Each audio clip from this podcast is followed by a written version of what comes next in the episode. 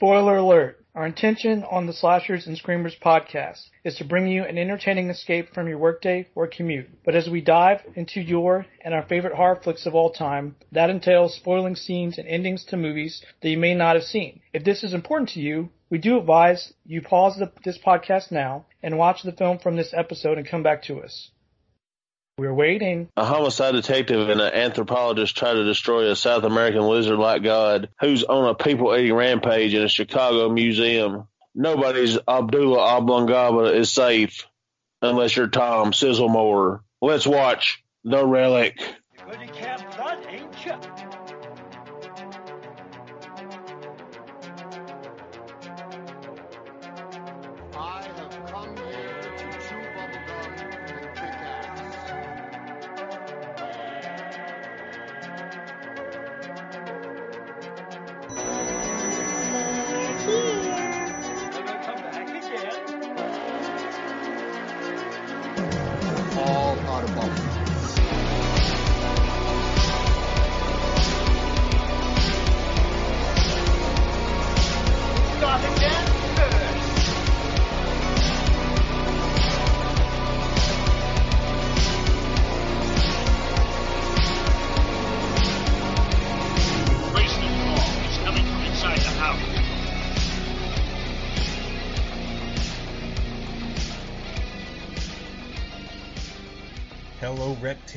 And welcome back for another episode of Slashers and Screamers, a presentation of Slasher Sports on slashersports.com. And thank you, as always, for joining us on this perilous journey. Now, I'm not going to beat around the bush any longer, so let me go ahead and introduce my co-host. He won the first round of the classic Milton Bradley game Crack the Case, and he chose today's film subject for us to enjoy. He is the godfather of droll, James Brown. I like lizards I know you like and lizard creature games. movies. A I creature like creature is right up your alley. That's right. I'm here to talk about it. I watched the right movie. And that voice is uh well you'll know her. If this if this podcast ever became a movie she'd be the one waking up in bed screaming just before the credits rolled. She is final girl Casey. Hey, hello. How I are you? i also watched the right movie. well that's good. That means we are three for three so far. So let's get to number four. The best oh, the best things happen when you live outside your comfort zone. And he makes us all uncomfortable. He's the menace from Memphis Rick Sims. Ricky What's up, man?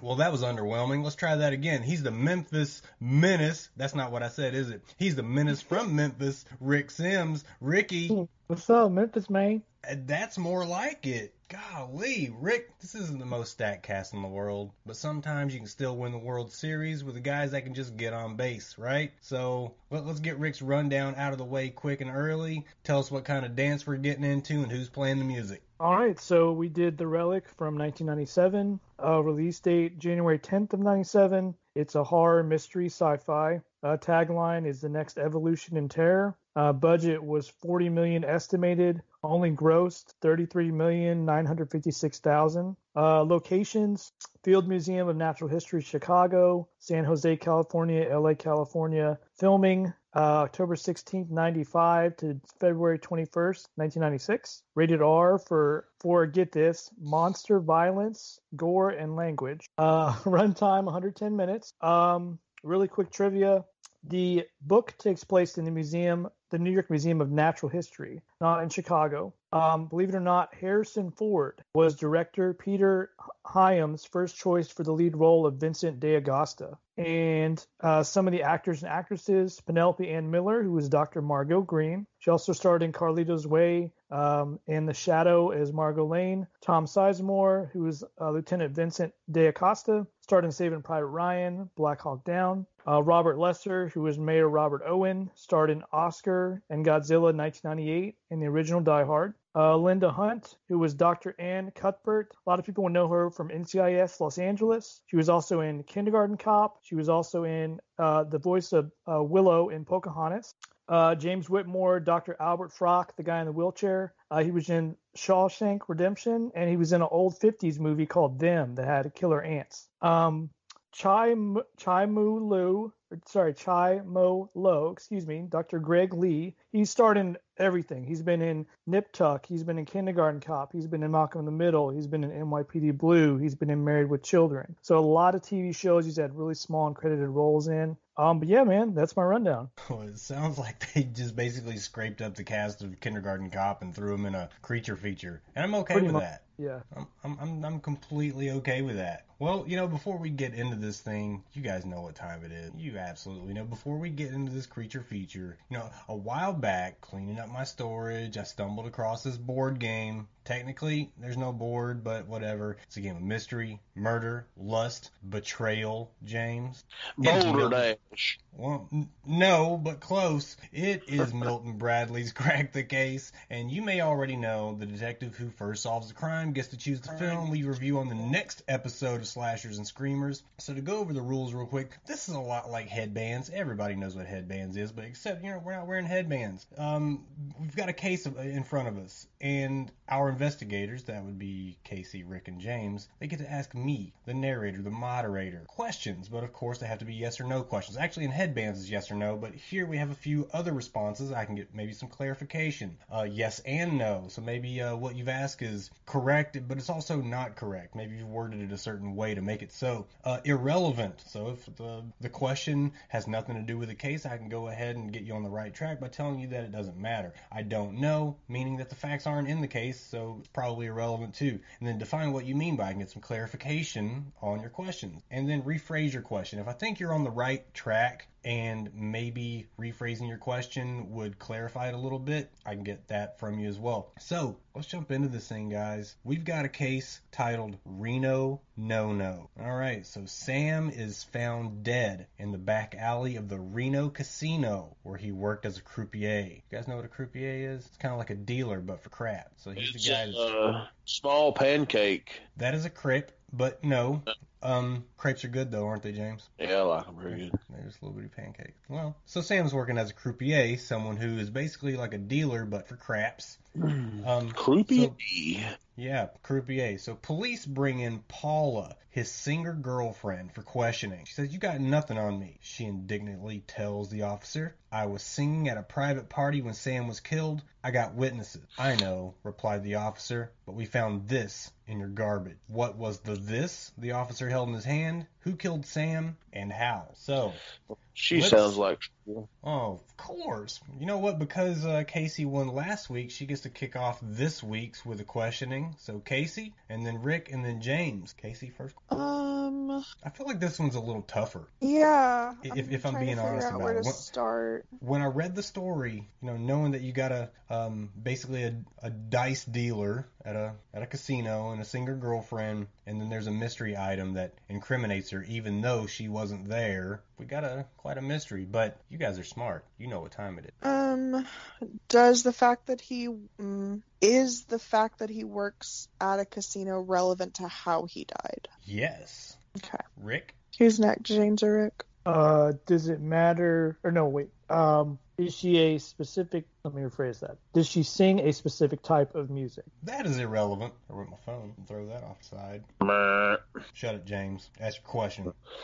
Uh, let's see here. My question would be, what was in the trash can? A valet parking ticket. Is a valet parking ticket in the trash can? No, it is not. Casey, your question. I'm going to give the first Um, clue after uh, round three, by the way, of questions. Uh, how many clues are there? There are two. Is it two every time? Mm-hmm. Mm. Uh, But a set of master detectives like you wouldn't need them. okay. Well, go ahead and lower those expectations. They Even couldn't Sherlock- possibly be any lower. Even Sherlock Holmes needs a clue. That's true. That's a fair point. Um, is what they found in Paula's trash can relevant to the casino itself? Yes. Rick? Did they find alcohol in the trash can? No. James? Uh, they find chips from the casino in the trash can. No. For about for about five Uh, seconds there, I just knowing because it's you, I thought you meant like some Ruffles or some Pringles. Well, that's what I meant. The, oh, uh, well, in that case, yes. No no, chips. Potato No. chips. There are no potato chips nor poker Wow, chips. Potato chips. there are neither potato chips nor gambling chips in the trash can. These ruffles are fifty dollars or twenty five. There's sour cream and onion. Those would be the hundreds, James. Casey, round three, first question. Is that Was the it- Hello. Only Billy. Was what the was what they found in the trash can the murder weapon? No. Okay. Rick? Billy almost choked out on us, y'all. Started thinking about James's question and those potato chips and It's how he'll come over for po- he'll come over for poker night and we'll just throw anything on the table and use them as chips. Bill, I don't I- have any chips left, but I got these Well- Lay's potato chips. I found a peanut one time in the couch and used it for a million dollars. Um, was the was this was the singer employed at the casino? That's irrelevant. The story does say that she was singing at a private party, but she could have been employed by that casino and just been singing elsewhere, but that part is irrelevant. Okay. JB, Lady in red. Um, let's see here. Where's my clue at, Bill? it comes after your question because you're third in the in the questioning line. Damn it. Hmm. Foiled again. I don't know. Where was this guy laying in the alley, in the back alley? Did he get hit in the head? Casey, Was he hit in the head with something? Casey, your question, but first, clue number one. Sam gambled with characters of questionable moral. Oh, I know the answer. Of course you Should I let James go ahead? Oh, absolutely not. Absolutely not. Casey, this is your this is your world. We're just living in it. Did he die because someone felt cheated at a craps game? Yes. So like, well, no, I won't guess anything. I'll hold off. Okay. Rick? Were the questionable characters the mafia? I don't know. That could also be irrelevant. We just know that they were of questionable moral. And who are you to say that the mafia is of questionable moral? First of all, This is fiction. oh, okay. Let's make that very clear. So we are not here to upset anyone in any level of power. It's all hypothetical here. There you go. There's some very fine people in the mafia. James, your question. Hmm. Oh, you had it solved two minutes ago. Well, now I don't know. Um, who or what? so You're gonna tell me. you're telling me they found him in the back of the alley, dead. All right, I know who did it. Was he killed by? Did Paula have him? Did Paula pay somebody to have him killed? No. You can go ahead and say yeah. Yes and no. Yes and no. What's going on? Yes and no. Yes and Irrelevant, no. sir. Irrelevant. You can't handle the truth. Clue number two. Proceed. Sam thought Sam thought he was on a roll until his gambling buddies discovered a secret. I'm sorry, discovered his secret. Casey, your question. What's the secret? Was he cheat? Was he killed because he got caught cheating? Yes. So he was killed by one of like his gambling buddies who caught him, I guess. No. Yes. Now I know the answer. Well, the question, the mystery here is what was the this the officer held in his hand, which, you know, the item in the garbage can? Who killed Sam and how? So, the who we know, those, you know, unscrupulous characters who are doing the gambling. How? Wait, what? How am I supposed to figure that out with them with them two clues? He was gambling with some Well, the first clue kind of tells you that, though, James. Sam gambled with characters of questionable moral. But it ain't going no clue to how he got killed, what he got killed with. He got killed with anything. Well, yeah, it, it doesn't. It's not asking for a murder weapon. Just how? I mean, whether it's a you know a, a hammer, a rake, or a fucking club. If they beat him to death, they beat him to death. Club sandwich. Well, either way, Casey's got this much. What we need to know right now to solve this clue and to determine who wins this week of Crack the Case is what is the this and the uh, the officer held in his hand. Hmm. They got out of the trash can. I believe this is now Casey's turn to either solve or Rick's question. I think it's Rick's question. Rick's question. I hope that was an idea going off in Rick's head. That's what that was. Pay no mind. Rick, you're on mute. Oh, Look sorry. yourself, Rick. Find the answer. Okay, so uh, the weapon or whatever was used to kill them. No, we, we determined that we don't need the weapon. We need to know what was found in the garbage can. Okay. That told that told the So- cops. The Paula was the it was in the garbage can. I don't, man, I don't know. Drugs? I don't know. Incorrect or no. James? All right, so let me let me let me talk this out. So whatever old officer Dingle found in the trash can is linking Paula to her being at that casino. So it would have to be something that was that you could pick up that says, "Hey, this is this from this casino." Now let my mind work. Mm, was it a book of matches? It was not. God.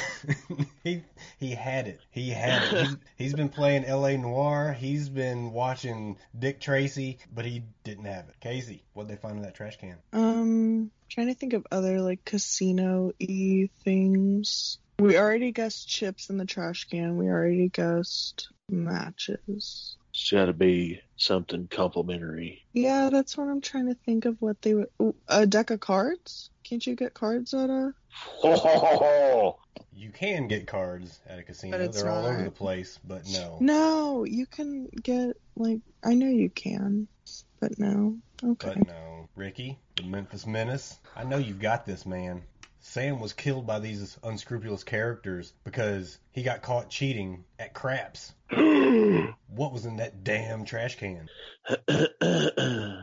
Uh, like fake, fake money. No, James. He, he, he. Oh, here we go. Let me tell you, there was a set of dice in that trash can. Well, no, he had the dice. He had the dice with him at at the casino, James. well, there's something that Paula threw away that she was at that casino. Casey, w- would you guys say that it's fair that if we don't get it in two more rounds, that the dealer, moi, wins this round and gets to choose next week? I would say that's fair. Yeah. Two rounds, all right. It's not Get fair at it. all. Final girl, Casey, get after it. Final girl, Yeah. Casey has spoken. Um, my guess was also dice. so, um, he forgot his dice at home, so they killed him because they wanted to bet. No, she got dice at the casino and threw them away. apparently not James, but we were on the same track. It's probably a business mm. card or something. I got a business card at the front desk. Casinos are known for many front desks. Casey, your question? Casinos have front desk where you get your chips at. Get at the side parlor. Oh, The chip parlor. You've never been. You've never been to a casino, James. You went to the buffet at the casino. I've been to a casino before. Thank you very much. Okay. French Lick, Indiana, home of Larry Bird. You're Larry welcome. Legend. Larry Legend. Casey, your question. Yeah, I'm still kicking it around. Like, what else a casino would give you? All I can think of is like matches was a good guess. Um, it is a good guess. Um, what else would you get from a place? Like a receipt? Is it a receipt? She said receipt bill. Yes. Okay, so it's a receipt. The people who like did it are the unscrupulous characters. I've got it now. Because he was. No, I'm solving it.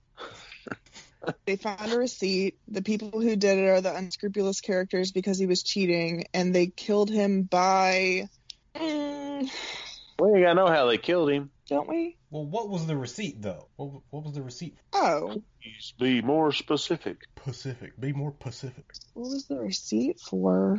I guess you don't get a hold you receipt when you. Piddle stool. I guess you don't get a receipt when you hire a hit, huh? Um. I always give receipt. Oh, cool. I'll I keep mean, how else am I going to get hired? you. You know, later. True, you gotta have your references. Yeah. Um, receipt was for like a drink or something? Rick. No, question. boo. Uh, the receipt was for Yahtzee. an all-you-can-eat buffet. James, I know your ears perked up with that, but no, your question, James. Is it a receipt for her jacket, her coat, a coat check? Damn it. No, James. No. Oh, Do I win this or is it one more round? One more round. Okay. this is James, sorry. ridiculous. Is it ridiculous? There's no receipt for anything at a casino. Is it a receipt No. for buying chips? No, Rick. Uh, Uh, is is the get to you. for uh the hotel room? I don't know. No, James. It's on the line, buddy. So much pressure. Receipt, receipt, receipt, receipt, receipt, receipt, receipt. Was it a receipt for a drink? Already been What did I said. say? But no. Way to strike out looking, James.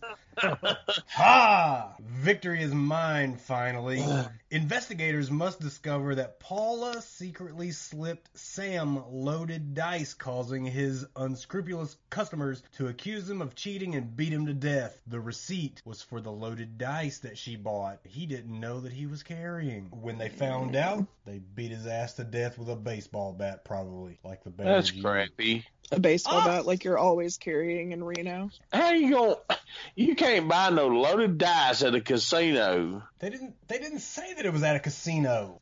You, you you're hung on the, the receipt coming from the casino, James. The I also receipt thought. How The they rec- gonna pin her to the casino because it was her purchase. from the casino? It was her purchase with her credit card. So James, I'm tired of it. end I'm tired of it? it. Just I want you to understand something, James. Next next week's movie. is Balderdash. It's gonna be something that I choose, sir, and I'll let you all know at the end of this fucking podcast. You mealy That's right. mouthed bastards. Friday the nineteenth. Good God, no, because I'm saving that for later, for an actual Friday the 13th, I and it's think gonna be always part good. two. I think it's always good to start the podcast on a really hostile note. Well, you know what? It was hostile. it was hostile when James picked up the phone and said hello. All right. Technically, James was singing the Jeopardy theme song for about 20 minutes before you Oh. could hear us. Over Tom Moore's ten- getting me fired. yeah, we did have some technical difficulties, but they're worked out now. Okay, and we're on pace right now. You probably can't hear me at all. You're probably can't. just making stuff up. I can't. I'm Yeah. reading your lips on this Skype call. Well, guys, we've got a pretty good cast here of some under the radar guys and gals. First and foremost, Rick, you already said Penelope Ann Miller. Her first horror flick, but she wanted this role because she was inspired by director Peter Hyams' desire to have a strong, smart female lead. And this is per IMDb. Tom, Sizemore, not a lot of lead roles, really solid though, kind of like a, a, a Bill Hurt from you know The Village. You can always depend on him. But he wanted the role because he got to play the male lead, and he had the responsibility of pushing the narrative forward. Linda Hunt, cute little old lady. I'm not gonna lie, I love Linda Hunt. You know, the first movie I ever saw her in was this Richard Grieco flick called If Looks Could Kill. Do you guys remember that one? Nope. Yeah. Yeah, James, I knew you would, man, because this thing I believe was like made for TV, not like primetime TV. It might have been like straight to HBO kind of a situation. Rick, you remember that one? You're kind of old. Uh, no, honestly, I've, I've heard the name. I don't remember it at all though. So, like in this one, Richard Grieco, he's a high school senior, I think, and of course he's probably you know mid 30s at this time. I don't know, but uh, he's in summer school. I think he's got to make up a, a French class to graduate, right? So part of that makeup is to take a class trip to France, and I don't know what kind of fucking summer school sends you to France, but on said trip, he's mistaken for a spy by the same name, who ironically is played by Roger Daltrey of The Hoop. But it, was it was made for TV, but you know Grieco was kind of a budding heartthrob straight You know, off of, uh, huh?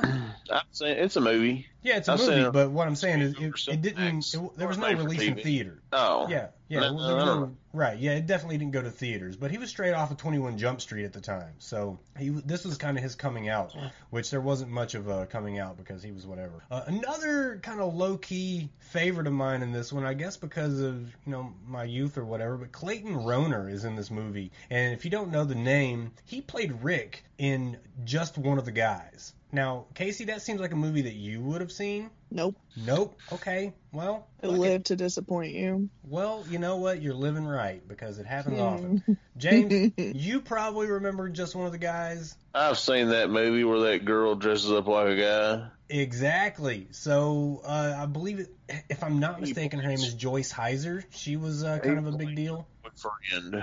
What'd you say? The guy in this movie plays her boyfriend. Uh, well, just plays the friend throughout the movie, and at the end of the movie, they kind of hook up. Spoiler alert. But uh, yeah, Joyce Hyser says how you know life is so much easier for guys. All they got to do is whatever, and so she decides to you know dress up as a guy, cut her hair, um, fools everybody, and you know lots of hijinks. But fantastic flick.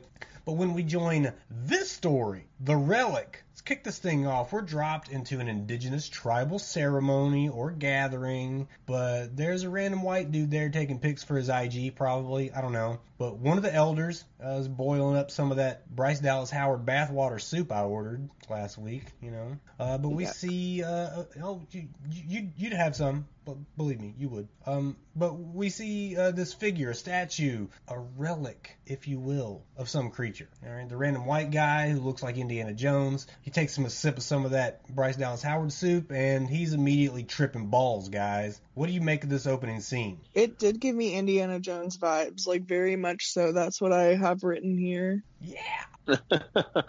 I've got one rule, Bill. What is it? Never drink hot tea from any indigenous species. species. so, I mean, just uh, okay. Drink I'll- I'll hot tea that. from Aborigine. Th- these are not the Aborigines. That is uh, a couple of continents away. But Australia. exactly, Rick.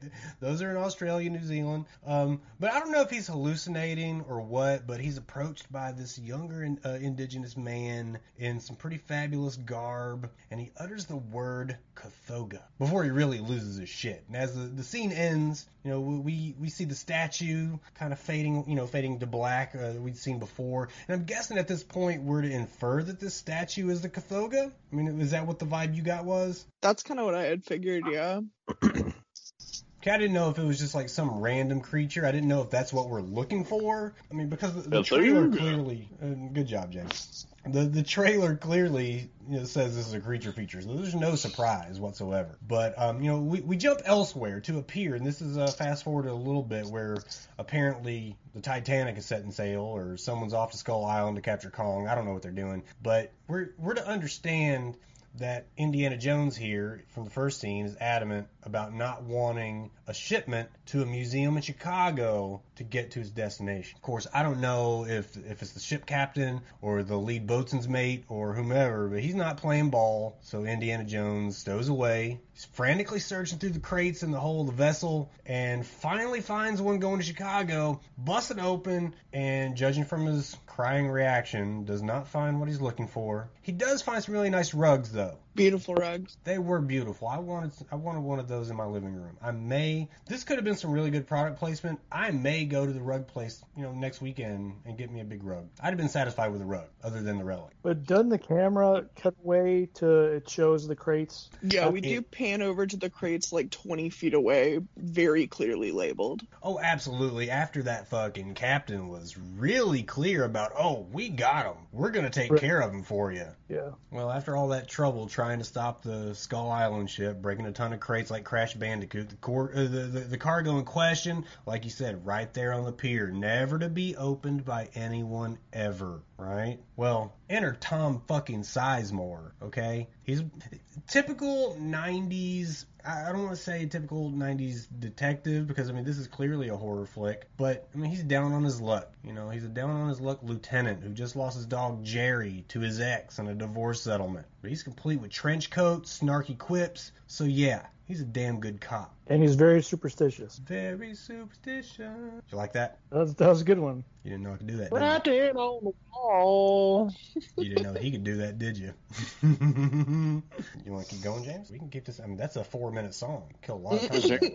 Lieutenant Sizzlemore. Lieutenant. Sizzlemore.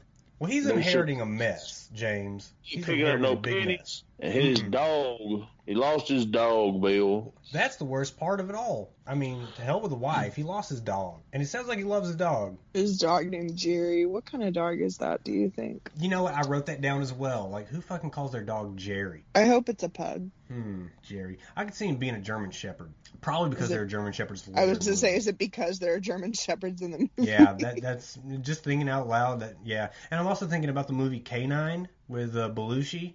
Or, that one know, I the- have seen. Yeah, and like Jerry Lee, he's a German Shepherd, I think. Well, uh, Sizzlemore is inheriting a mess here. There's a bloody mess aboard the ship. You know, there's no crew to be found, and most importantly, and I'm confused about this, but this is the same ship as you know Indiana Jones is stowed away on, right? Yep. Right. Okay, so like I was confused about the fact that the the crate was left on the pier, you know, the, the right crate was left on the pier, but everybody's fucking torn to pieces on this ship. I thought this was like a, a leprechaun situation. You on a little secret, Well, but not just yet. well, I was thinking this was a leprechaun situation where our creature was in the crate and he was trying to get to it to stop it from being opened or delivered to wherever. And that was just silly me thinking wrong, I guess. But whoever or whatever this crazy killer is, you know, it's it's not a one and done thing. I'm Calm down, Jane. Down. Not tonight, man. I'm the leprechaun. okay, apparently uh, Rick and Casey are too young for this fucking shit. No, I know. I'm. I'm. I know what Leprechaun is. Jennifer Aniston's Yeah. first. Yeah, movie. but James isn't doing the Leprechaun. James is doing Mike Myers doing Wayne Campbell doing the Leprechaun with the flashlight in his Yeah. face. Oh. That's what I'm talking about. God, James, just hush up. I've seen one of the sequels to Leprechaun, but I don't think I've ever actually seen the first one. The only one that actually qualifies as horror, I I think. Right. Well, yeah, the one I saw definitely wasn't uh, what was I would call horror comedy, movie. right? Yeah, it was pretty stupid. Right. it's kind of like Friday the Thirteenth, where they just got campier and campier as it went. It was already a an asinine, you know, premise, but they got really silly later on. So, who better to tear limb from limb though, but some children who want to skip school? It's my preferred demographic. If I were a deranged killer. I mean, I'm surprised my, my kids are alive. I've thought many times about getting a wood chipper or something, and uh, never mind. Back to the film. So we finally meet Dr. Margot Green, a lovely lady, if I may say so, in the running for the Hammer Award. Maybe, maybe not. Yeah. Not a lot of competition in this one. Oh, there's a lot of competition, Casey. Oh, I am so sorry if Brooks Hatfield from Shawshank Redemption is in the running. Oh, She's got no. a lot to worry about. Well, she's got something to worry about, and it's because of her attitude, okay? I, I guess we're led to believe that, you know, Penelope Ann Miller's character here, Dr. Margot Green, is one of those, yeah, she's a doctor, she's brilliant in her work, but maybe she's a little sloppy, unorganized or something in p- other parts of her life. She's getting dressed on the street. You know, this is how I took it. I don't know. So Maybe you've she's a never done it. Mm, well, so we have two people, uh, you know, t- between uh, Lieutenant D'Agosta uh, Sizemore and Dr. Green, who are the best in their field, but have very flawed personal lives. Maybe not that anything has, you know, specif- you know, specified anything like that for the doctor. So we're at this museum, assuming that it's the one that Indiana Jones wanted to stop from, you know, getting that shipment. And you know, Dr. Green's got her team of scientists there. She's screaming at a fellow doctor for applying for a grant, which, from my calculation, seems totally fair. So I'm kind of picking up that Dr. Green's a little bit of a bitch.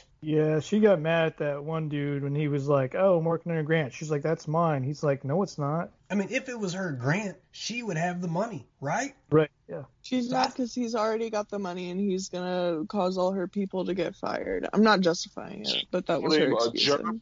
Listen to her gerbil. She didn't call him a gerbil.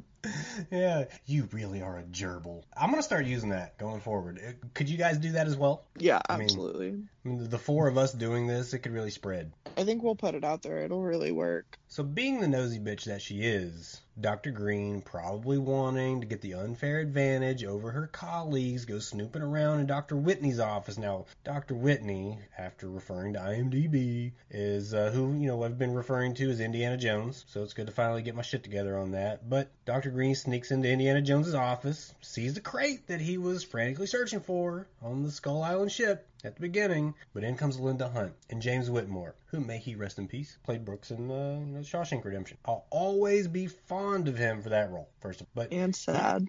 and yeah, yeah, very sad. But here's where we kind of get the the scattered info put back into place. You know, we we've jumped around from you know Whitney to D'Agosta to Green, and uh, you know the, the the crates were apparently mixed up in Brazil, never made it onto the ship, but were instead sent to the museum by air freight. Uh, and we kind of understand now why he wanted to stop that shipment and why he didn't want it coming especially to the museum in Chicago. But according to uh, Shawshank, the Kothoga came about when a South American tribe who was believed to have been extinct made a deal with the devil to play the guitar real good. No, wrong story.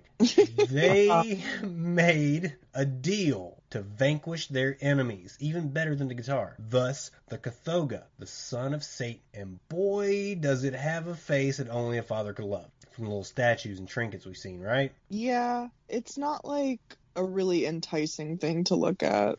No, and I don't really know what to expect at this point either. I, I see teeth. I see. Uh, do, do we see a forked tongue on the uh, on the statue on the relic? I didn't pay that close of attention. My bad. See, I was trying to get some kind of clarification on what I'm going to be looking for later. I had not seen this film since I don't know the the 90s when it came out. As a matter of fact, last week when we mentioned it, I think James mentioned uh, the relic, and I said, "Doesn't that have Mira Sorvino?" I had the complete wrong actress. So it's been a really long time since I saw it. I don't even know what I was thinking of Mira Sorvino being in. Was I the only one who hadn't seen it before? No, I, ne- I never seen it till yesterday. Oh, okay. Wow. Well, I saw it when it was new, so I may as well have never seen it. James probably puts it, you know, on, on his TV when he goes to bed. Just a gentle drifting into sleep with this one. Oh yeah. Tom Sizzle puts me to bed every time. well, you know, apparently Dr. Green doesn't like Dr. Jones very much. Uh, says his work is all superstition, no science. But of course, we knew that already. She doesn't like anyone. I'm beginning to think she doesn't like anyone in her field. Afraid of a little competition. Maybe. I don't know. Well, the museum's closed. We know that the kids are still there. They're up to no good. Because who doesn't like staying in museums longer than you're supposed to be there? I do. Not, yeah, of course. Well, not until the Ben Stiller flicks, though, right? Did anybody care about museums until then? Yes. This this movie is basically a night at the museum meets Alien Pretty much. Meets Jurassic Park. Meets Jurassic Park. I, I'll I'll take that. It's There's a lot of heaven. Jurassic Park vibes to me. Yeah, the guy. Don't the hat, forget Stephen King. Stephen. Oh yeah, and you got to have a little Stephen King thinner in there because you know the of the curse. Also, though, in my reference to Jurassic Park and Aliens, the superior alien movie, Stan Winston, who is a television and film makeup effects creator, designed work in The Relic, like the creature design, but also did design for the first three Jurassic Park movies and Aliens, as well as first two Predator movies as well. So it's not accidental that we get these No. It's not. That's fantastic. So our I'm first. proud of us for noticing. Well, you know, if, if it was up to me, I wouldn't have been able to pinpoint I pinpoint thought that. Chattanooga looked familiar. You didn't know anything, James. Chattanooga. Chattanooga. Our first Person. known, our first known and witnessed victim. Of course, we had we didn't see the victims taken out on the ship, but our first witness victim is our poor security guard. Not like that at all, as I work in private security myself. But he's just trying to chill out, squash one off while he's on the clock. Opens up But that guys, window. yeah, he didn't open the window. So, but you know, guys, he's uh he's doing weed, and that's a no no. I thought he was That opening up is- something else, but I wasn't sure. Oh no, he was he was doing weed, Rick. That was absolutely a weed. But Well, we know who's on also, this- that Go ahead. famously, one of the rules of horror in the movie Scream is you can't do drugs. Oh yeah, I don't know what rule that is, but it's near the damn top. It's Mount Yeah. Rushmore rule. Well, we know who's on the scene to investigate. I mean, it's none other than Lieutenant Vincent Big Dick D'Agosta. And when he hears that Dr. Green was on duty, D'Agosta wants to speak I don't to think him. that's his name, Bill. That is his name. It's his legal name. He changed it. legal- It's his legal name. Yes, thank you, Casey. Casey did the homework. She knows. Yeah. Well, D'Agosta wants to speak to him, quote unquote, him, Dr. Green. 'cause, You know, Sexist. bastard. Well, when they finally meet, he gives her the rundown. She's like, "Well, what am I supposed to do?" Like she wants to what what she wants to do is above what law enforcement's working on. You know, with the dead guy who works at her museum because fuck that guy, right? We need to get this place running. When somebody lets her in, she's immediately screaming like she was the one murdered. Guys, she's getting on my fucking nerves at this point, honestly. In fact, they're all on my nerve. Oh, Officer Freddy Fender's body isn't even cold yet, and they're all worried about the exhibit when they can use the museum again. Like seriously, I hope the Kothoga butt fucks them all in the mouth at this point. Whoa. Language. Chattanooga. I don't know Dr. Green could be less likable here. I don't know what she would have to do to be less likable than like, you know, push an old lady out of her wheelchair. But she's taken every opportunity to shit on anything with Dr. Whitney's name on it. Is that fair? I don't think that's fair. He could suck. We don't know. He could, but man, he's out in the field, connecting with the indigenous people, putting in the miles, putting in the investigation. But because he's attached to a little bit of superstition, he ain't shit to Dr. Green. I wanted to make Penelope Ann Miller the hammer of this film. Who is if it's not her? you know, you're just gonna have to wait. Well, when business really starts picking up, though, for me anyways, when they do the autopsy and there's Freddie Fender's warped body on the table, the doctors just listen all the ways this guy got completely fucked up, and you see Freddie's head just laying there, attached but like kind of not attached. Also, it's pretty heavy. So the search has kind of begun for the killer. No one really has much of anything to go on except that you know Freddie's torn to pieces, and you know I may have missed this, but did And he likes the Abdullah oblongata, pretty close. the the Thalamus Thalamus Maximus. He's got Yeah. a hankering for the Thalamus Maximus. Yeah, man. And just to think, a year ago you were an amateur gynecologist. Did Augusta got- even remember the ship where they found the dead body? Huh? I've got the badge to prove it. You- oh my God! Did uh, did Augusta even remember uh, the, the ship where they found the that dead body gumbo that with all the body parts floating around in it? Because it doesn't really feel like he's giving this murder of of the security officer the due regard to the calamity that he's been sent out to dulcify. You You're damn he'd be a right. little more panicked. Sizzlemore's got a mind like a steel trap, Bill. He doesn't forget anything. I mean, he may not forget anything, but he's definitely not as alarmed as I would be. Maybe I'm just a huge baby, though. Well, you know, James Well, but he's and James so and Augusta might be. blue. Well, you know, James, I don't, I don't know. I, you, you're cut from a different Killer. cloth. You're cut from a different cloth, James. You, uh, you know, you, you're out there in your in your buffalo briefs, camping, living amongst the the yeti and the the Bigfoot. Well, I tell you, if I run up on a decapitated body, you know, I'll be looking over my shoulder. Yeah, I I would think you would, James, but I don't think that he is giving the proper level of emergency to to Freddy's body here, who's who's been ripped apart after seeing all the body parts floating in the the bilge of of the ship. Well, he Is- done shut the museum down and said, "Ain't nobody getting in here. Ain't nobody coming out." Yeah, but he's he's going around asking questions to people, and they're- they're worried about you know homeless Well, vagrants. things out, Bill. You got to ask questions, just like I did on that in that game we was playing earlier. Yes, you did, you did do that, James. I asked all the right questions, like my Yeah. boy Sizzlemore. Well, You we know find who out that those. oh. No, go ahead, please, by all means, get me You off who of James. did display the proper amount of concern at that dead body, brain removed, blood all over the bathroom? The Why don't doctor. you answer that, James? I don't think due reverence has been given to what's going on here. Well, what do you want to happen, Bill? I wanted Everybody fucking get panicking. Excited. People Yeah. screaming running out the museum. Yeah. They've got a big. They're trying to keep it under wraps, Bill, because they got a big show in the show, a gala, if you will. I will. I will. Thank you. And we Did you also write find this out movie? later he did. You know he did. After he saw it, like 10 minutes later, he got like some notebook paper, wide ruled in that fat kindergarten pencil, and just started writing his own story. There are sequels. You know what? This is based on a this is based on a book, and there are like a bunch of sequels. I'm kind of surprised that this movie is a standalone. I actually took I took notes on this film. That's the only notes that I took so far, and I just took one note, and it was how to say the name of the monster, and it's like an old car horn. I wrote that down at work, and that's note you know, Casey, you ask if James wrote this movie. Well, when we were in fourth grade, we were tasked with writing a story, and I was not a very good creative writer. I was very matter of fact. However, James, in his infinite wisdom, basically copied word for word uh, the story of Maximum Overdrive. and he turned it in and I I read it. We I read his book and when I got to the part where and then the coke machine went haywire I knew we'd been duped. Hmm. I made that into a book and everything, Bill. Where Stephen King failed, you thrived. I put the string in the spine and everything. Well, you really pulled the string on him, James. God. hard, hard, hard back.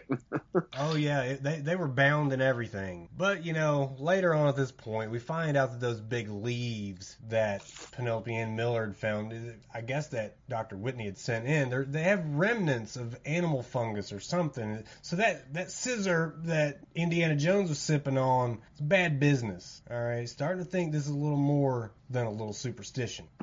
So how's this superstition looking now, guys? Not that crazy now, is it? Not that crazy. Not that crazy. But, you Not know, like brain removed on the bathroom crazy. Well, mm, okay. Well, this film does a great job though of building up the creature to the point where we're getting big scares before we ever even see it fully. You know, there's there's a scene where Nellie Ann Miller strolling through a certain part of the museum. She thinks she's being stalked by something. She hears the heavy breathing, probably feels it chomping at her heels, barely escapes with her life into the restroom, but of course it wasn't the Kothoga. It was an asthmatic member of sanitation. Still stressful scene, but I think that was strategically done though because as, as you know she ends up in the restroom, so we we think we're gonna have the same problems that Officer Fred had early on when he was doing that weed. I think it was a good scene. what are you laughing at, Casey? Doing weed. Smoke. It's gonna get me every weed, time. He was doing weed. He was smoking some drugs. He rolled it up and smoked Smoking it like a cigarette. so we learned that Shawshank's got some theories on evolutionary biology that states along with natural selection. Does he ever? Oh, he does. that There may come a, just a gross species just randomly appears along the way. To which Tom Sizemore, Sizzlemore, asked if any of those rituals that Indiana Jones was studying included ripping out the human hypothalamus. James, the human hypothalamus. Human hypothalamus. There you go. Bravo. What we've got here is a human hypothalamus liquor. That's right. And because I knew this set of simpletons wouldn't know what that was, I decided to type it in my Google machine. And what I found was the hypothalamus's main role is to keep the body in homeostasis as much as possible. James, when you get hungry, what happens to your stomach? It starts to grumble. That's right. That hypothalamus tells it to tell you that you're hungry, so you know to hmm. go eat. So feelings of hunger, for example, are the brain's way of letting its owner know that they need more nutrients to achieve homeostasis, balance. So the hypothalamus acts as the connector between the and oh god, the endocrine and nervous systems to achieve this. It plays a part in many essential functions of the body such as body temperature, thirst, appetite, emotions, Casey, sleep cycles, sex drive, Rick, blood pressure, heart rate, me, production of digestive juices, James, and balancing bodily fluids, all of us. I've got a lot of juices. You do, James, and they don't always come out the right place. Not always. Oh, So, unbeknownst to the city's finest, but knowns to us, there's a creature lurking in the shadows, guys. Two of the investigating officers take down this poor vagrant hiding in the closet of the museum. The worst thing about it, all signs point to him being the killer, right? So he's got some of Freddy Fender's personal effects on him, as well as somebody's from the ship. So all signs are pointing to him. So they didn't just take him down. They emptied the clip on him. they emptied the fucking clip, which is not a surprise. I'm not even going to make a a social commentary with that, but not a surprise. Eh, But you know, D'Agosta's not having it. He's still convinced there's some other fuckery afoot, guys. Have I He's missed something? right. He is right, but have I missed something, or is this just bad writing? Usually, I'd feel like there's a detail that only the investigator and the viewers have seen. But this feels like we want our lead actor to look smart, so we're going to say he isn't satisfied, because in real life, that's a slam dunk. You got murders, you got a guy, you got all the personal effects on him. That's a slam dunk. But Bad writing. What say it's you? not enough. I mean, he's right. I Well, agree, though. right they because he was could written to they be could right. do something else to clue us in with there you him. go. Thank you, thank you. That's all I'm asking. Just give me something else. Give me like a tooth from something that only he Telephone in found. Why is there a telephone in the sewers directly to the mayor? Is that not where you keep your telephone to the mayor? No, I mean, it's to the toilet.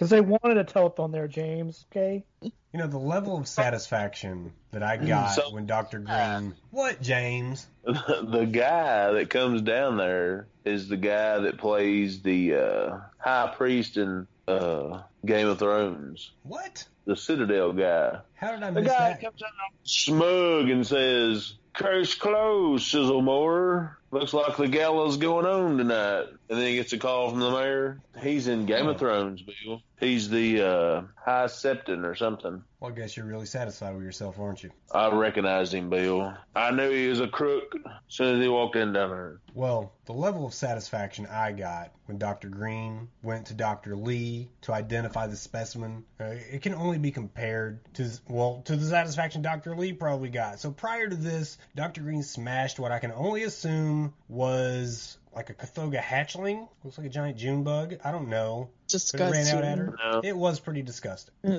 think that was a bug that some of those leaves and it morphed it into a bigger thing. You Agreed. think so? So nothing to do with. Uh, well, I mean, uh, don't don't these things? Everything that that has come from that, I guess that part of the world. Can we assume that it's all feeding on those leaves and it's making different creatures from that part Yeah, of the world? Yeah, the world? leaves and the fungus, right? That's what I took it to be. Well, it, it- yeah, I mean, they thought it was blood, and it was really the um, egg. Okay, well, she stayed up all night studying those oozy insides of said creature, and you know she got a result that she simply did not know. She had to go to the guy who suddenly seems to be worth his weight in Kothoga guts, Dr. Green. I mean, Dr. Lee. So he immediately identifies it as a member of the Gecko family. And I feel like this was before Geico, which is not a sponsor of the Slashers and Screamers podcast. Before Could Geico be. was around. It could be. Wink. 'Cause I feel, oh yeah, I, I feel like though they used the explanation for all the folks who, who didn't know what a gecko was.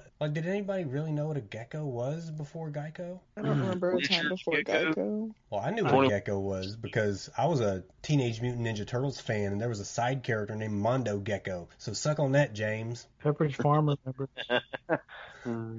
Well, even with that, Ninja Turtles, heroes on a half shell, turtle power.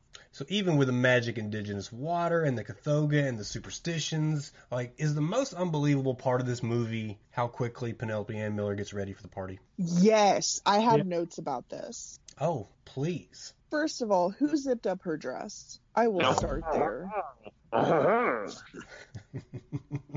I don't know who zipped up her dress. She looks pretty limber. She's a dainty little gal. Maybe she's one of those people that can, you know, like reach over her shoulder and pull her wallet out of her back pocket. I don't know. She must, because that shit is impossible. Yeah, I've got And her one hair spot in looked good my back. immediately. Well, she pulled it up. Maybe she tied a- a string to it before she put the dress on. Oh. You know, that is something to consider. Maybe she called Lieutenant Sizzlemore over there Oh, to help her out. live out some fantasies. Sounds like uh, James has also written some relic erotica on the side.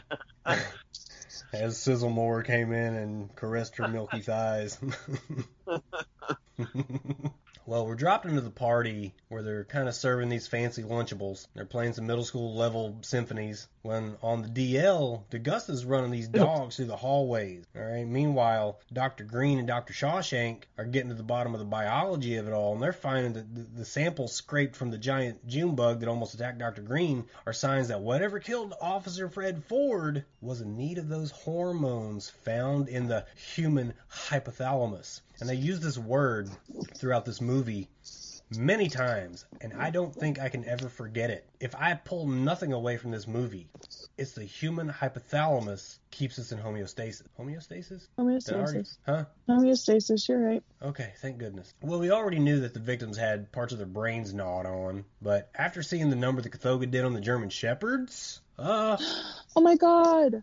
You guys didn't tell me we were watching a dog dead movie. Yeah, Billy, that really kind of upset me that the dogs died. I was like, are you kidding Only me? one. Only one dog died. There were animals harmed in the filming of this movie. There were. Well, kind of. But yeah, also, the Kothoga really killed them. the dogs are named Castor and Pollux, which are based in Roman legacy lore. I don't know, but it's the Gemini twins. As a Gem- As a twin Gemini, I was like, oh, okay, cool. Did you say that the German Shepherds were named Kevin and Pollock? Castor and Pollux. Okay. Cassio and Phyllis. Pretty much. So these are extremely smart pups. German Shepherds are consistently in everybody's top eight, top six smartest breeds. So old uh, Kothoga's getting a hold of these things, and he's getting plenty. If this is anything like Jeepers Creepers, and they get power from like people's, I guess, strongest assets, and this thing's eating smart dog brains. This thing's probably fe- eating pretty good. So we, we we know that it feeds on the hormones of that specific part of the brain. Well, either way, you, Casey, Rick, you guys probably need to pull up the, the the parents guide on IMDb next time we watch a movie. That'll tell you if there's any dogs Does it even harmed. human hypo, hypo, you know what I'm talking about. I know, Jane. I know. Human hypothalamus, because dogs aren't human. Oh well, there, is there really any proof though that it's only human? I think it's still a hypothesis. It's a Human hypothesis for the human Human hypothalamus to keep you in Human- homeostasis Human hypothalamus, with Kevin Pollock. human human hypothalamus gland. Yeah. It's human in the name of it, so it's not canine hypothalamus gland. Well, I, I think human is just the adjective used, and hypothalamus is the, the, the noun. stasis. Well, the real chaos begins when Linda Hunt's character is given the gala tour. She's showing off the Kothoga statue. There's, you know, blood dripping from the ceiling. A headless corpse falls onto one of the exhibits. They're panicking. They lose power. The sprinkler system's activated. Sizemore's running in with the surviving dog, who I guarantee wants no part of this bullshit. People are trampled to death. A lady's crushed between the crowd and the glass window. Everything is going great. But also the It body. was like a falling- normal Saturday night. The body falling to me was very Jurassic Park. Samuel L. Jackson's arm falling. Samuel L. Jackson gets hurt in Jurassic Park. His arm, his like decapitated arm, goes on the guy's shoulder. He doesn't survive any creature feature, does he? Um, can't speak to everything. Does he survive snakes on a plane? Was I Samuel L. Jackson in this movie? No, I'm comparing it to Jurassic Park. Was he the in the sewer? Get these motherfucking leaves out this motherfucking crate. I'm tired of these motherfucking chinchillas in this motherfucking museum. well, I, I feel like I feel like whoever directed this movie believes that walkie-talkies work the same as phones because when D'Agosta has the mayor on the walkie, the mayor's talking and D'Agosta just cuts him off like you can do that on a walkie. Like do walkies not work like I think they do? Like you can't speak unless the other guy lets off, let's go with the button, right? Yeah, you can't. It's impossible. Yeah, so the the, the mayor's talking. That's just something to you, Bill, when we played those walkie talkies a long time ago. Well, it stuck with me, James. You never cut me off because I forgot to let go of the button. And I, I I would know just- that button, and you'd be like, "Why won't you talk to me?" Beep. well, Siz- Sizzlemore is talking. No, the the mayor's talking, and then Sizzlemore hits his button. He's like, "I don't give a fuck what you think. So sit down and shut up." Like you can't do that. I didn't count at all, but also I don't use walkie-talkies a lot. Well, you should more often. You haven't lived. Oh, you haven't. I Casey's still using a, a cup on a string.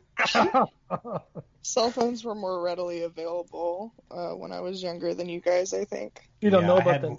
I got my first one at 22. I was 12. Ugh. So You know about the, the next telephone. Dr. Green, Like Dr. Shawshank, 16. and D'Agosta having this very close encounter with the Kothoga, and it's running full speed at them before they can lock the vault door, and it almost knocks the door in, and they're just standing there talking like they see this shit every day. Like Shawshank says, so matter of fact, well, I guess that was the Kothoga. Whitney must have found it. Why didn't he tell us? And then Green breaks out in a 4-H speech about it. There's no sense of panic here. Am I wrong? No, you're not wrong. Nobody is panicked enough in this whole movie. Well, further perplexing me, once again, after seeing this mythical creature running down the hallway at him, D'Agosta's telling his tale of his lucky bullet. Th- These motherfuckers are too calm for me at this point. The people in the museum tour are giving their appropriate panic level because they watched Kothoga grab a man by his medulla oblongata, James, and they all split, all except Dr. Lee. In the very next scene, Green's going through the DNA of the creature and comes up with the same info that Lee told her earlier, except she didn't give him any credit. She could have been like, yeah, this this confirms what Lee told me earlier, but no, he dead now. Doesn't matter. Fuck him. Fuck him. But you know, the biggest holy shit moment of the movie for me. We're, we're back to the Kothoga, and he's tearing folks, you know, new asshole. We see it jump like really high in the air, snatch this infiltrating soldier off his rappel line, then he knocks another one away with his tail. The craziest part is when we finally see, with no camera cut, full beheading. Like he snatches up a shoulder, uh, a soldier running away by the shoulders, takes those pincers and just removes the head clean off. Amazing scene. It was really cool. I liked a lot. Bill. I liked a lot the face shape on it that it had like the spider, like arachnid looking face. I thought that was really unsettling and I really enjoyed it.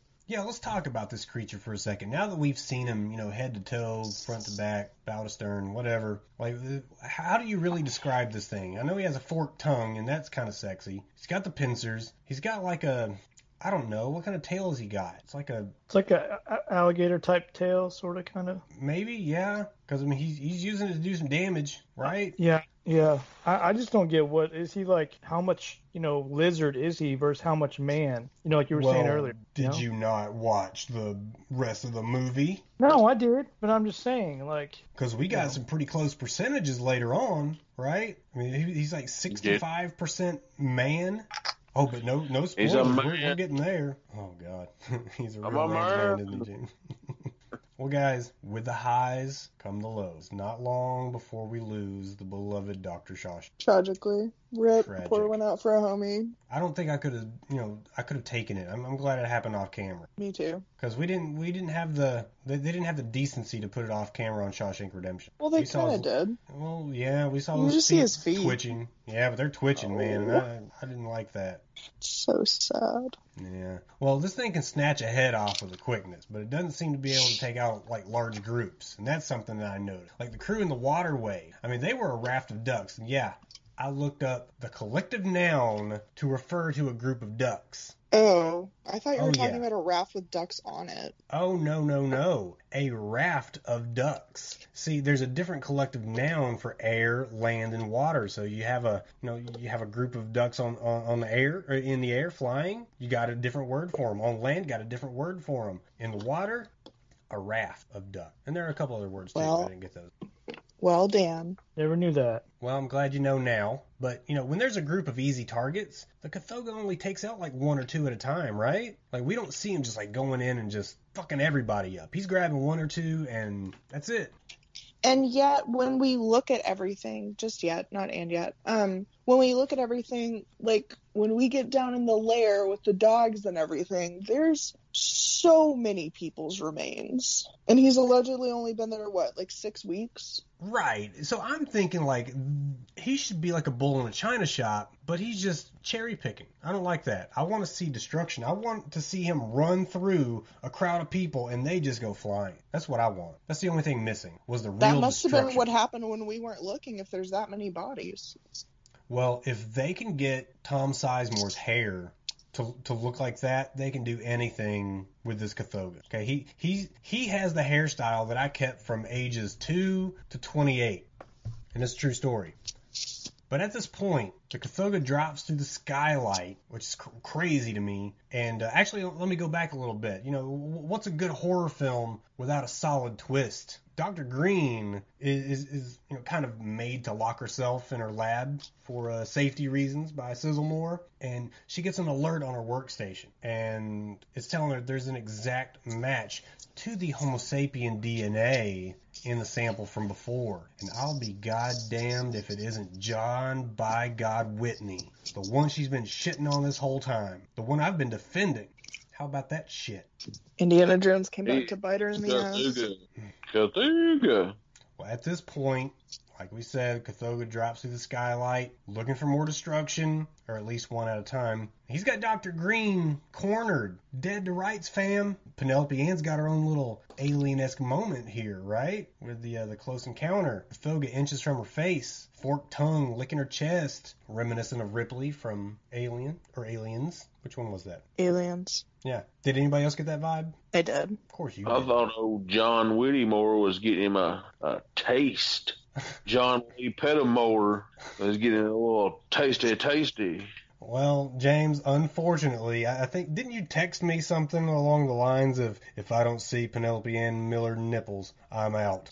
Oh, Well, the only the only nipples you saw, James, were the old indigenous lady at the beginning, and you probably didn't look close enough. well, you know, Dr. Green narrowly escapes, sets the place ablaze, Kothoga along with it, gets herself to safety, and destroys the Kothoga in the flames. Fantastic visual, though. The inflamed beast chasing Penelope down the, the little corridor before a narrow escape. I really like It was the scene. definitely a good. It was a good looking scene. Oh, it was fantastic. Yeah. Um, CGI, most definitely, but it wasn't just completely ridiculous. It didn't look like uh, Penelope in front of a green screen. You know, it, it looked good. Well, especially guys- from for CGI from what 25 years ago. Absolutely. Yeah. Uh, I've got James. Uh, what a fun movie, man. You did the damn thing on this one. Really happy to, to have revisited The Relic. Movies have top notch picks. Well, James, let, let's let's let's calm down a little bit, okay? You almost put Rawhead That Rex on us. You're going to come up with at the end of this podcast. We'll be Casey? watching Yes. Million Dollar Baby. this week. Not a horror movie. Casey, yes. let's talk about those Rotten Tomatoes comments. Let's do exactly that. So, unfortunately, as much fun as I had with this movie, critics did not feel the same, and neither did other audience members. So, if we're looking at the Rotten Tomatoes page for The Relic, 1997, we've got a total score of a 36 with an audience score of a 34. Usually I see audiences rank things higher than critics, so that kind of surprised me. And then if we're getting into actual reviews, a positive review is a surprisingly entertaining monster on the loose picture set mostly in halls and private passageways of Chicago's Field Museum of Natural History, which is accurate. Uh, a negative one is gore seekers only need to know the body count is high and the scares are cheap, as director Peter Hyams shares his beast's repellent disregard for human life. And to that I say, I wish there was more disregard for human life. I want to see more of these deaths that we see the bodies for. The boat basement, all those people. I want to see more of that. Yeah, that really did feel like what was missing. And there wasn't much missing in this. Well, and the creature, the Kothoga, is only on screen for four minutes, and as cool looking as that thing is, I would have liked to see it more. Absolutely. Absolutely. I wanted to see a little bit more on the back end of the movie. The buildup was fine. I I felt like I was building up to see something and then maybe I didn't see everything that there was to offer. Maybe they were looking for a sequel. I don't know. But there was a Well, little I'll bit tell lacking you. on tell me, James. And in the words of old Stan Winston, the monster maker himself, he told the director of this movie, less is more. The only reason you didn't see Jaws and the alien more is because the puppets didn't work. Direct quote. Direct quote, huh? Look it up. Well, guys, let me go ahead and tell you who gets the Hammer Award from this movie. Is it Tom Sizemore? It is Tom by God Sizemore. James, we talked about Tom Sizzle. Sizemore. Oh yeah, yeah, yeah. In in, in order to etch the, the name correctly. This is correctly, This is a B movie with a A movie budget with Tom Sizemore shoulder checking everybody. So you better check it out. James, I couldn't have said it better. Hammer Award, Tom Sizemore, that beautiful creature. And guys, you know what? Let- let- Let's talk about next week. I've got the What are we movie. watching? I've got the perfect. He once movie. dated Elizabeth Hurley. Who did? and He's top notch in my book. Tom Sizemore did. Who? Tom asking? Sizzlemore did. Not goddamn. me. Well, of course not you. She's beneath you. That is true. I did not realize that. I guess uh, the only partner I ever knew for her was old uh, Hugh Grant. Hugh Grant? Does that sound right? Nobody knows who Hugh Grant is. I'm sure a couple of people do. All right, movie for next week, guys. I've got the perfect one. I'm pulling it up right now. It is a 2003 French film. Director Alexandre Aja, starring Cécile de France, Maïwenn, and Philippe Nahon. It is called High Tension. I love this movie. Well. Oh God. Uh, I, of course, I own it, so yeah, major props. All right. I have those friends. subtitles in it, Bill. Uh, yes, but luckily you can read quite Yeah. well. James, Don't- usually you can also find it. You can also usually find it it. dubbed. James, don't pussy out and watch the dub version. Then their lips won't even match. I'm just offering you opportunities. Either they speak English or their lips match. Looks like I'm watching The Witch again. Best friends Marie and Alexia decide to spend a quiet weekend at Alexia's parents' secluded farmhouse, but on the night of their arrival, the girls' idyllic getaway turns into an endless night of horror. Guys, fantastic movie. I saw it when it was pretty new, if I didn't see it when it was brand new.